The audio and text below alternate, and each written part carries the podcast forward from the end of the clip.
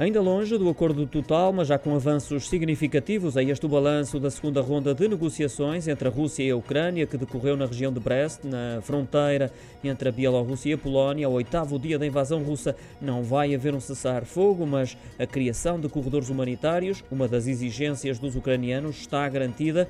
Os civis podem assim abandonar alguns dos piores locais deste autêntico cenário de guerra que está montado na Ucrânia pela invasão russa.